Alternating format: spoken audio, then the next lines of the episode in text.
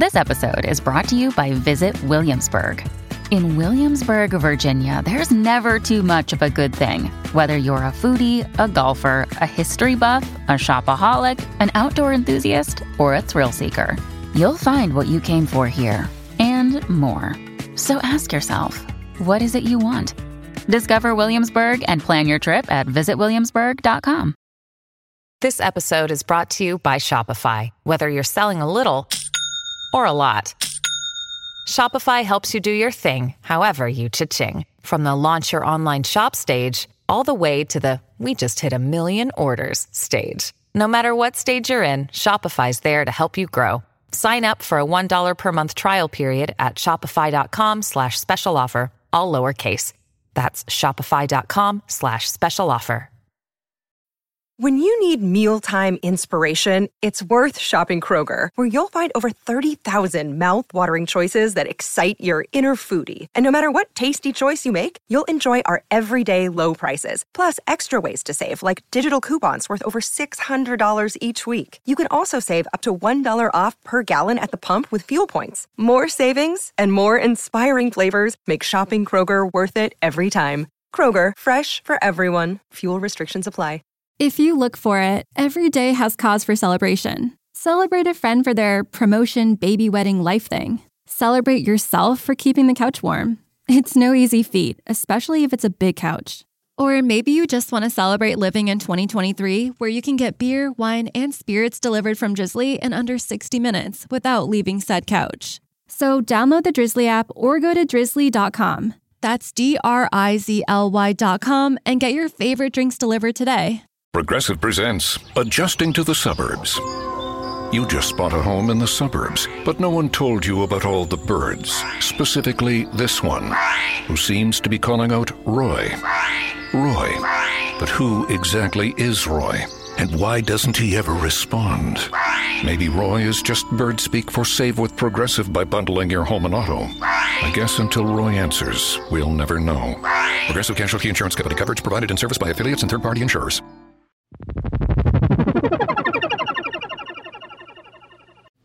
Hello, I'm Denny Somach, and this is the Rock Podcast. Now, as a producer, rock historian, and best selling author, I've collected thousands of interviews over the years and try and bring you the greatest stories as told by the artists themselves. On this episode, I have a rare conversation with Roger Waters. Roger's been uh, out on the road with his This Is Not a Drill tour, which began on July 7th in Pittsburgh.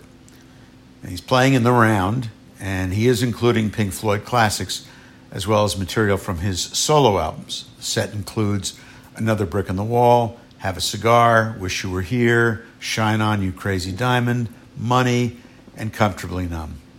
Now, Roger is a founding member of Pink Floyd and left the band after the legendary album The Wall and subsequent live performances of that record. Interviews with Roger Waters are pretty rare. And this interview that you're about to hear was recorded by my London correspondent around the time that his first solo album, The Pros and Cons of Hitchhiking, came out in 1984. That record includes guests like Eric Clapton, David Sanborn, Michael Kamen, Andy Newmark, and Raphael Ravenscroft, who's best known for playing the saxophone on Gerry Rafferty's song Baker Street. Remember that? Anyway, you'll hear Roger tell the story about how he presented the concept for the record and played demos of the pros and cons of hitchhiking, as well as The Wall, to his bandmates in The Floyd and asked them to decide which should be the next Pink Floyd album and which should be his solo album. Of course, we know that they decided they preferred the concept of The Wall. This is Waters' first solo album and involves several dream sequences. It deals with his struggle with his marriage, fidelity, commitment, and basically it's about a man in a midlife crisis. So here's a conversation with Roger Waters from my classic rock archives. Well, the idea for the album came concurrently with the idea for the wall, the bones of the idea. Um, I, I wrote both pieces at roughly the same time.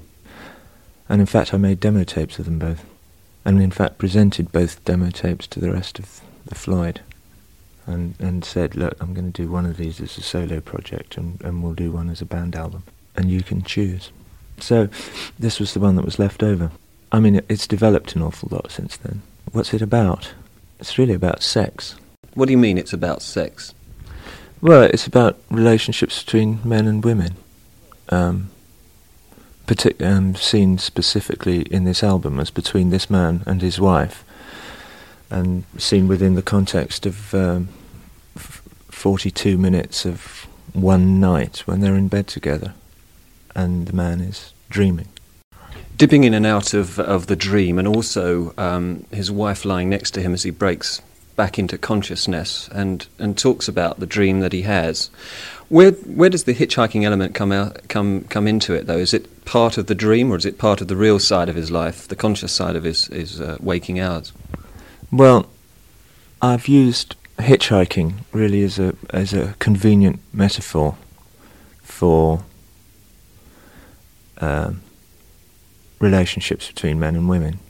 I the idea of if you look upon the idea of life being a journey and of picking people up and travelling together and dropping somebody off and who owns the car and who's getting the ride or whether things are mutual and it, it's it's a convenient allegory within which to frame uh, ideas about that.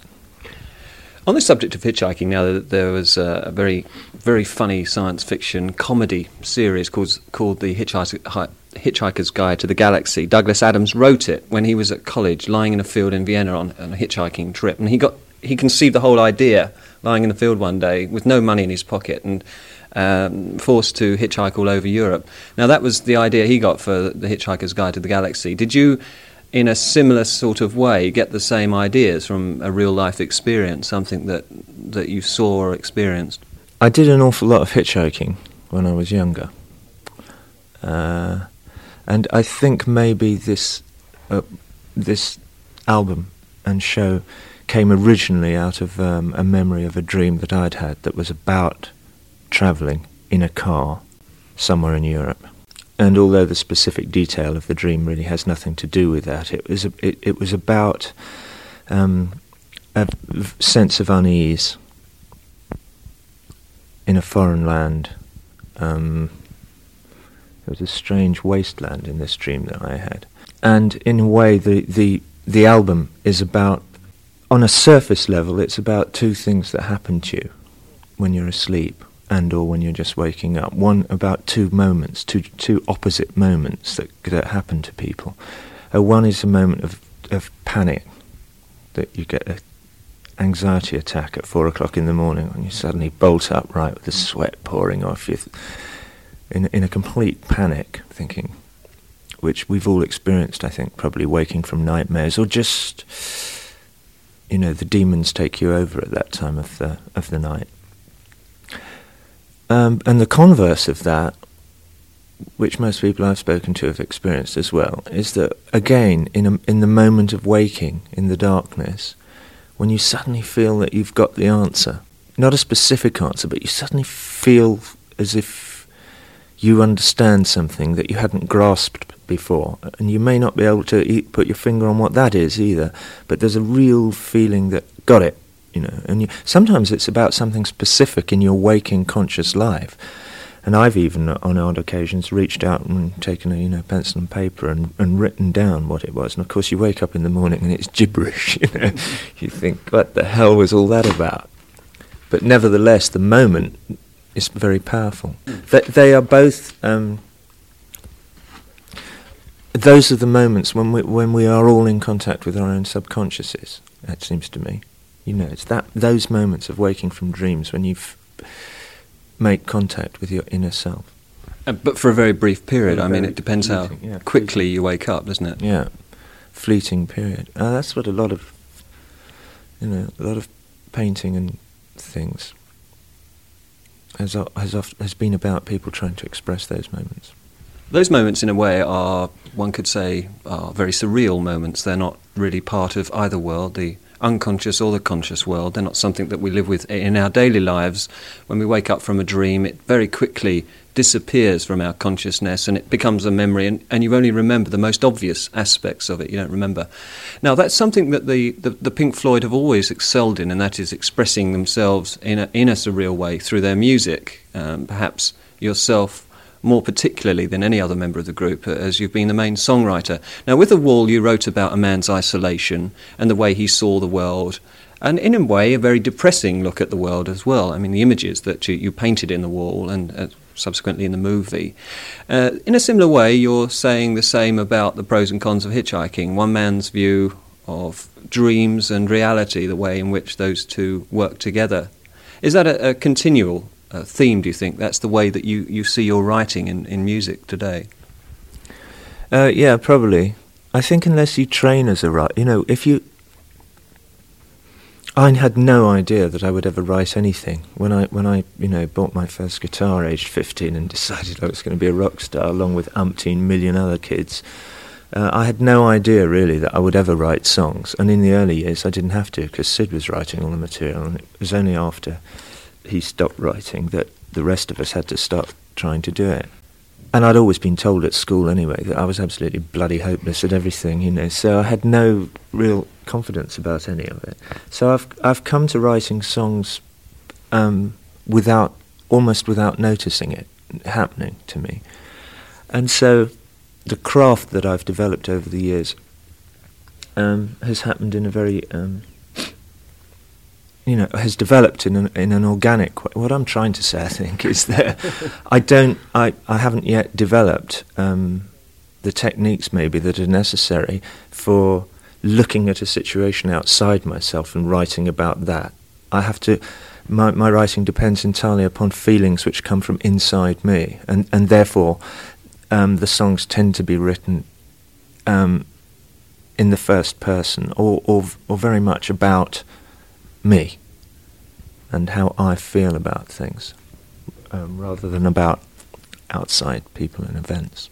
Back to the, the production, the pros and cons of hitchhiking. Now, um, not only is it an album, which has just come out, but uh, also you're taking it onto the stage. You're performing some major concerts in Britain and as well in the United States. Going back to the wall, a similar project where you took it uh, to concert halls and it was both a visual as well as musical presentation and then onto a film. What's what's the pros and cons of hitchhiking going to be like? Is it going to be an extension of the wall as it, as is it, as the music is, or is it going to be entirely different? Uh, it's similar in the sense that um, we're putting together a, a big production to fill this fill those large halls. I mean, to d- describe very briefly what what the um, what the present cons show's going to be like. What we were attempting to do is to turn the whole of the stage um, by using back projection screens and flats that fly in, wh- which are designed to with, with designed with false perspective to create sort of trompe l'oeil, you know, to create the illusion of three dimension on the stage. Uh, and the hope is to create the illusion that you're actually in the room with the characters um, to whom the story is happening. Uh, and then by flying the flats out, um, we lose the room and come back to it later on. And we're using screens that come down from the ceiling and uh, three synced 35mm projectors. Um, souped up, in fact. So they can take 4.5k xenon lamps so that the thing's. It's very complex, and, and, and so for the pros and cons, the, the band will be playing to click tracks most of the time so that we stay perfectly in sync with all the visual material that we've prepared. So it's going to be quite a, a, visual presentation as well as the sound. Now, I know that uh, on the record you've been using this fa- fabulous sound technique called holophonics, which uh, was brought about by the scientist Hugo Zuccarelli, and you used some of it on the wall and again on the final cut, I believe, and more of holophonics on this new album. Yeah, there was nothing on the wall, in fact, uh, and there are some sound effects on Final Cut. On this album, I had the it's you, you know basically it's recordings made in a dummy head using a dummy head that is phys- physiologically an exact copy of a human head Um, but there's more to it than that. Um, Zuccarelli um, believes that we perceive direction or position in sound through emitting a signal ourselves. And it's the way our brain interprets the interference patterns created between incoming high frequency information and this outgoing tone that allows us to uh, isolate exactly where the sound is coming from. And he certainly, there must be something to his theory, because if you listen to the demonstration tapes of his, his thing, you know, you can hear up and down movement got from high frequency things like snapping fingers. Well, we, we used it throughout the recording. So, for instance, if we were recording a piano, we would have conventional p- miking of the of the piano, but also there'd be this head leaning over the side of the piano, peering into it, and we would mix that sound in in with the conventional miking, um, and it gives it a strange. You can't put your finger on what exactly what it is, which is why it's quite good for this stuff about dreams. It's it does give the sound of instruments as well as sound effects and things a strange presence that um, you don't get using conventional miking techniques.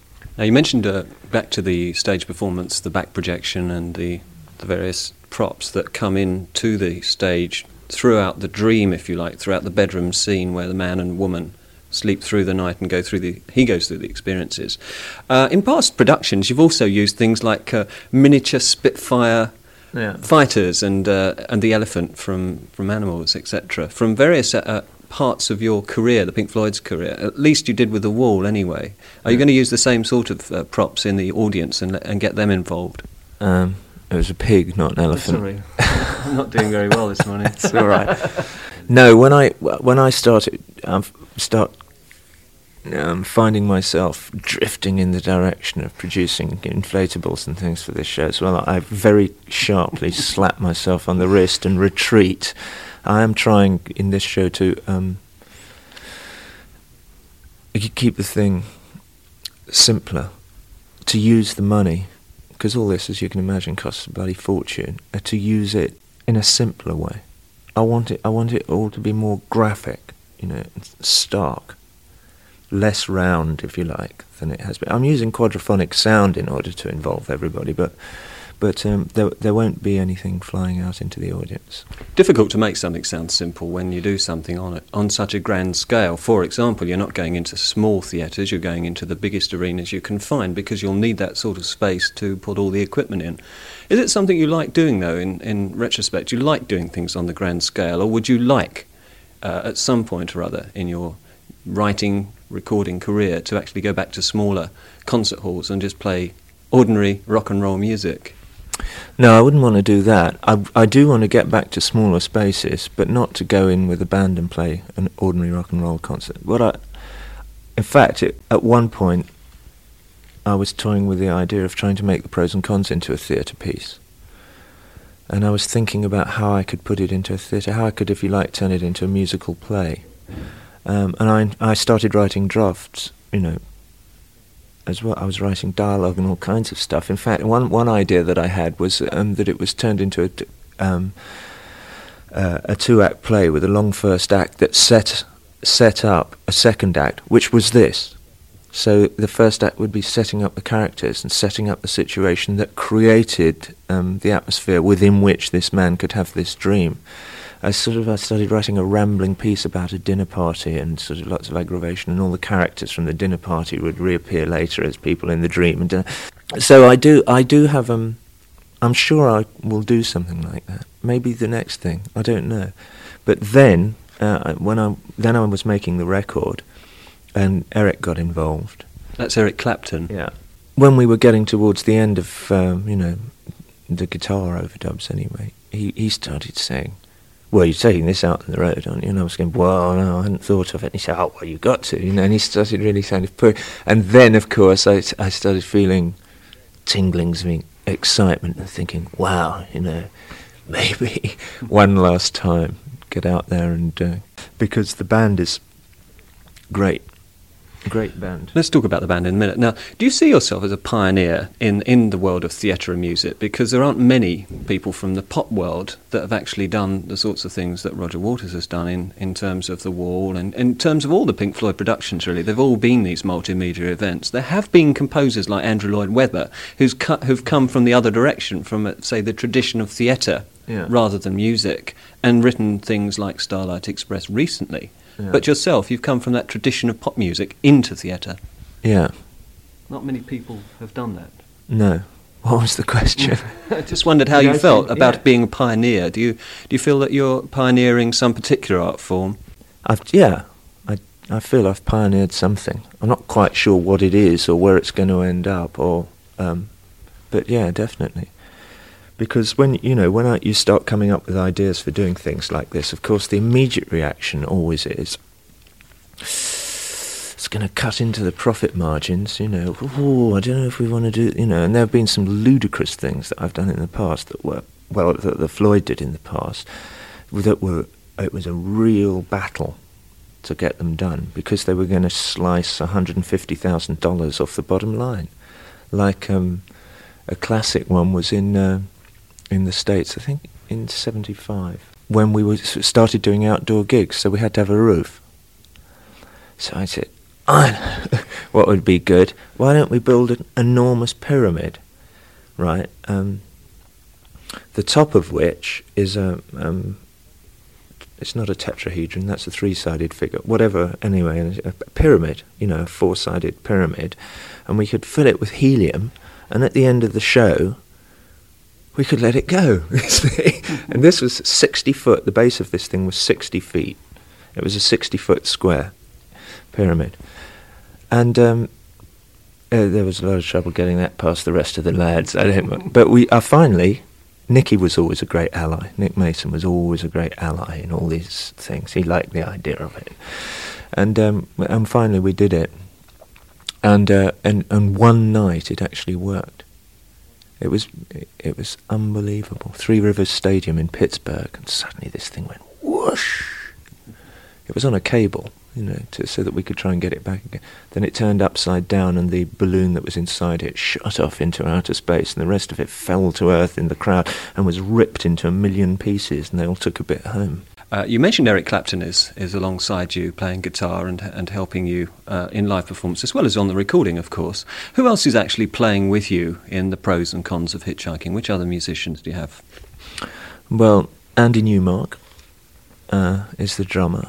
You know, the, some of these people, people say, "And who's Andy Newmark?" But if any anybody who's in the music business, you know, knows who he is because they remember his work going all the way back beyond Sly Stone and a lot of work later with John Lennon. So there's him. He is wonderful.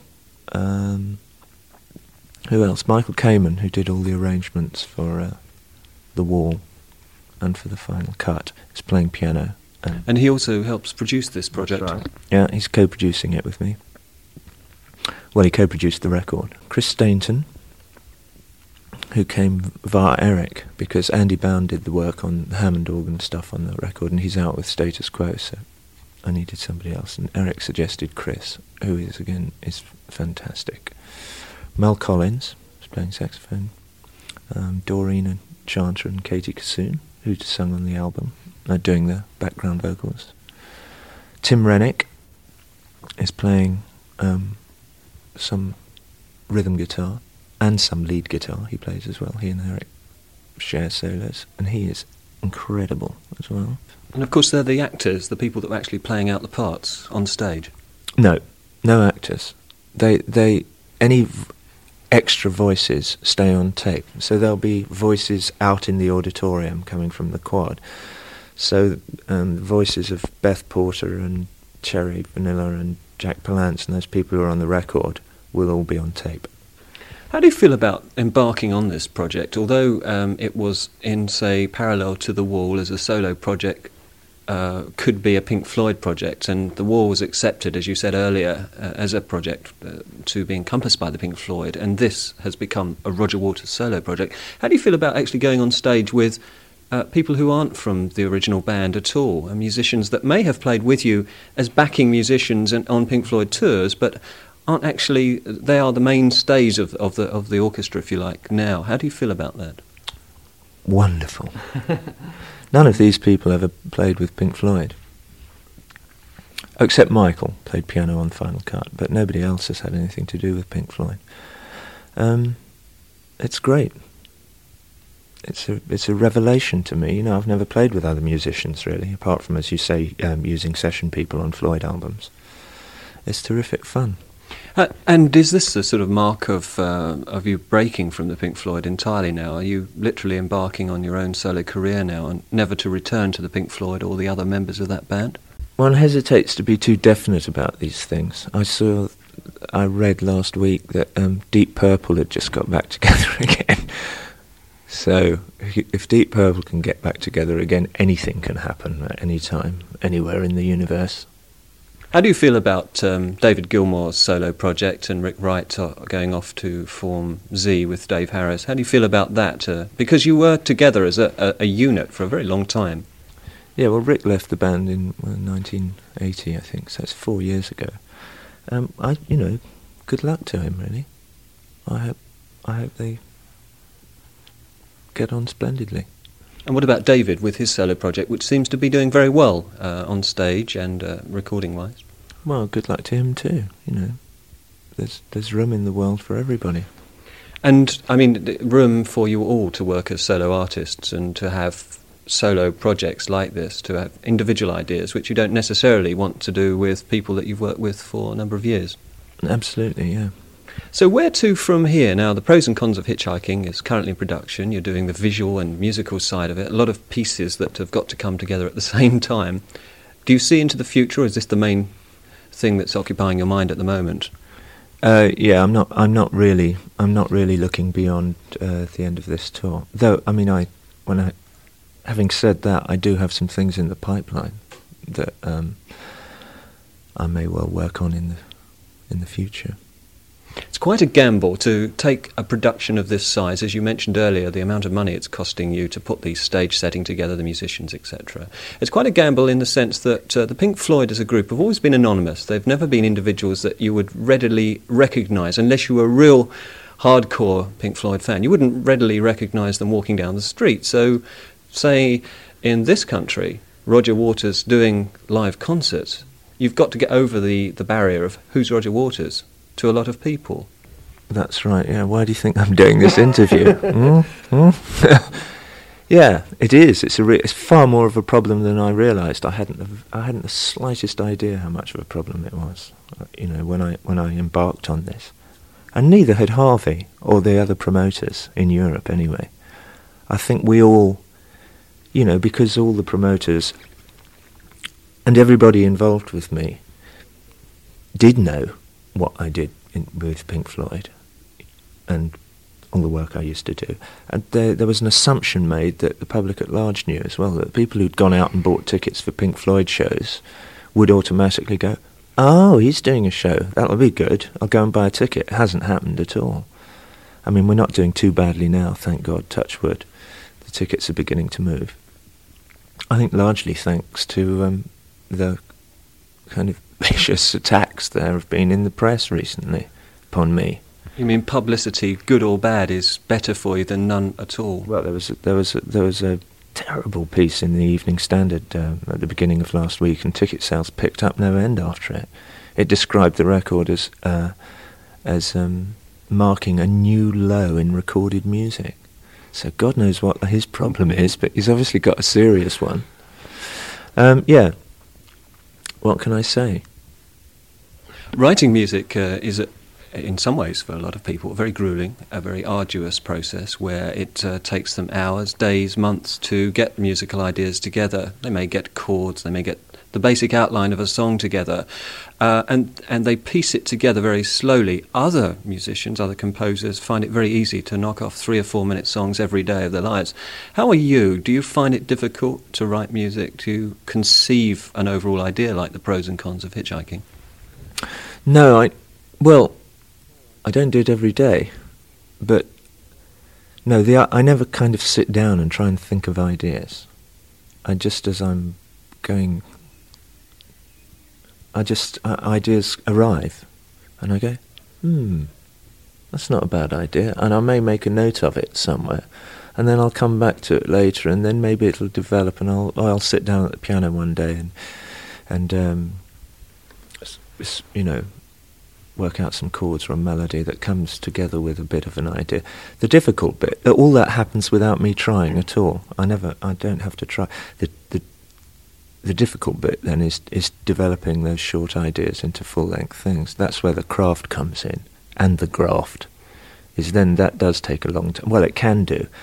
Uh, sometimes the absolutely the hardest things are, you know, you've written two verses and a bridge to a song, and you've got to write a last verse and sometimes to write that last verse can become an absolute nightmare. With the live show, the pros and cons of hitchhiking, part two is the is the new production, but part one is some of the older Pink Floyd material, older and newer material. I mean, you're going right back to the second album, Saucerful of Secrets, I think, right through to the Wall. Why did you choose to break it into those parts? I mean, why why have you got older and newer material side by side? Because with the Wall, that was one production, and that's all you did. Right, well, The Wall was a double album, and so it made a whole show. Uh, previously, um, at previous Pink Floyd tours, uh, well, the one before that was in 1977, and we did Animals was the second half of the show, and Wish You Were Here was the first half. Before that, Wish You Were Here used to be the second half, and Dark Side of the Moon was the first half. Before that, Dark, so we used to do the last two albums, so that the two halves of the show were always I haven't got another album, so so I got to do something. Has, has it been a request maybe from some of the fans that you do some of the older material anyway? Because I, for no, one, uh, no, enjoyed I, those albums. No, uh, I mean I, I haven't. Got, you know, there's fans didn't know I was doing a um, a show. No, I just I sat down and I thought to myself, well, what am I going to do? You know, I can't just do the pros and cons. And I thought, well, obviously, I've got to use my songs. So I thought, well, I'll do a retrospective of my. They're only my songs, I may say. No, the songs are nothing to do with anybody else. In terms of the writing, that is. And uh, so then I, I went back and I started listening, you know, to. I made a list, first of all, of songs that I th- seemed to remember that I liked and um, made up a, a, short list and listened to them all and then threw a load out and then made a cassette off the albums of about 15 and, and whittled it down to eight or nine songs that I finally decided to do. But the first, well, the first half of the show is, is as I've said before, it's a kind of, it's a retrospective look at my songs over the years. So, um, I have a list of songs that we're rehearsing, so they can't change very much because you know once the band have learnt them. Uh, so we're starting with Set the Controls for the Heart of the Sun and uh, finishing with The Gunner's Dream from the Final Cut album. And uh, you have to wait and see what the other half dozen or so are in between those two. Money is in there. I, that that's for for sure. You talked about the pros and cons of hitchhiking and how you got the ideas for that. Now, um, it, I don't know whether it's difficult for you writing music or not, uh, living in a very different lifestyle in some ways to other people. You've you've achieved success as a musician, uh, financially as well as world recognition for the music that you've written and recorded. Um, how do you fit that into your music? How do you find a way into writing music and getting ideas when, in a way, you're detached from ordinary life, really? The ordinary folk that live in two up, two down, semi detached houses? Same way anybody else does it. I mean, I d- I don't know how to answer that question because it does. It seems to me that it's it's a question without an answer, really. Um, you know, when Borstal Boy suddenly became a huge seller for Brendan Behan, did that suddenly mean that he could no longer write? You know, your writing, I believe, comes out largely from a personality that develops when you're a child. And that um, however successful you may become, you never change. You don't change inside. You may you may become um, crushed by the weight of your success, and that weight may prevent you from expressing the feelings that are still that will that you will always have inside. I don't think the way that a person feels ever really changes through their life. Do you? Just the outside of one's life, perhaps the material side of one's life changes, Yeah, but within you itself, absolutely. it doesn't. My, I mean, my life materially is unbelievably comfortable. Um, but that doesn't mean that I don't have good and bad feelings. I still wake up, you know, with anxiety attacks in the middle of the night. Maybe, you know, maybe more than. Um, well, no, it's silly. You see, you, I'm being sucked in now to saying, well, does does being um, comfortable or rich um, uh, um, cocoon you from bad feelings? And the answer is no, it doesn't. You only, you, you know, it's obvious that it doesn't. You can look at the, some of the wealthiest people in the world have been some of the unhappiest people in the world and have led absolutely miserable lives, and yet some some um, as as long as you've got enough to eat, I suppose. It depends where you're living. You see, whether life is good or not depends upon how comfortable you are with that life. You could be a very poor peasant scratching a living from the earth who and you kill a chicken once a year and that's a really big deal for you. But you might feel at one with nature and you might wake up in the morning and the air might be fresh and clean and you might go about your day's work and at the end of the day you might feel tired and you might have your simple meal by the open hearth and go to bed a content man. Where, where in terms of our western civilized world you've got bugger all so I don't think you know that. On the other hand, on the other hand, it do, in the third world particularly, and also in England now, there, there there is a certain kind of subsistence level below which it's impossible to be happy. I mean, you can't be happy if you're starving, and that's all about. But those things are all about um, we, the human race, not having come to grips with the problems that we created in the Industrial Revolution. And I don't feel responsible for those problems although I feel guilt about all kinds of things, you know, it's not. I'm rambling now. You see, you get you start getting off into these strange, quasi-political, philosophical areas, and and we all ramble. Well, I should change the subject in that case. And in a way, uh, as a conclusion to this chat we've had, Roger, uh, 1984 sees the pros and cons of hitchhiking. It's a project that I know is very close to you at the moment and something you're very busily working on the live side of. Is this the the last live project that you think you'll embark on, or, or are you certain that this isn't the last we've seen of you? No, I think there's life in the old dog yet. I don't know what I shall do in the future, but I should. I there's no way I can stop working. You know, if I stop working for a bit, I, you know, I start getting. I find myself drifting into the room with a piano, sitting down, starting to tinker, think, hmm, well, what if? So, So be busy. yeah. Well, I, I'll always carry the what if with me. I shall go to my grave with, well, I wonder if, you know. And from those, I wonder if something happens. That's our conversation with Roger Waters on this edition of the Rock Podcast. I hope you enjoyed this gem from our archives. So thanks for listening. Tell your friends about this podcast. And you can find us at the website therockpodcast.com and on Facebook. You can also send me your comments and let me know your thoughts. Make a request if you want, of someone you want to hear. Contact me at hello at therockpodcast.com. That's it for now. So long.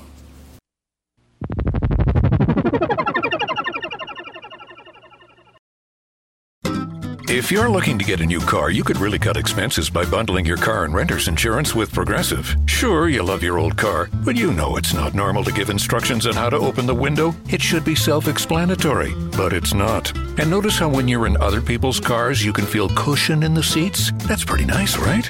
No, it's just normal. So bundle your renter's and car insurance with Progressive and put the savings toward a new car. It's time. Progressive Casualty Insurance Company coverage provided and serviced by affiliates and third party insurers.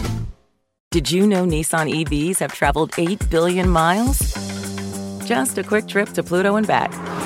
And what did we learn along the way? Well, that an EV can take on the world, like the Nissan Leaf. It can move racing forward and take your breath away, like the all new Nissan Ariya. We learned to make EVs that electrify. 8 billion miles driven by Leaf owners globally since 2010. Ariya not yet available for purchase. Expected availability late fall, subject to change. It's NFL draft season, and that means it's time to start thinking about fantasy football.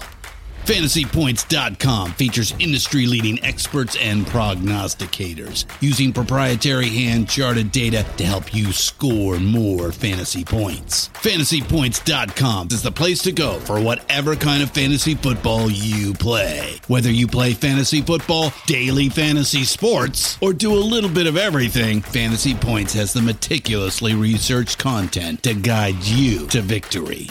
And why wait for the fall? Fantasy Points also covers the new spring football league, the UFL. Join the guru, John Hansen, Scott Barrett, Joe Dolan, and other massive names in the fantasy football universe with an exclusive offer. Use code Pantheon for 15% off any fantasy points package, including the all in package, with access to every article, tool, and data nugget that Fantasy Points has to offer. That's fantasypoints.com and code Pantheon for 15% off at Fantasy Points. Fantasypoints.com. Code Pantheon. Score more fantasy points.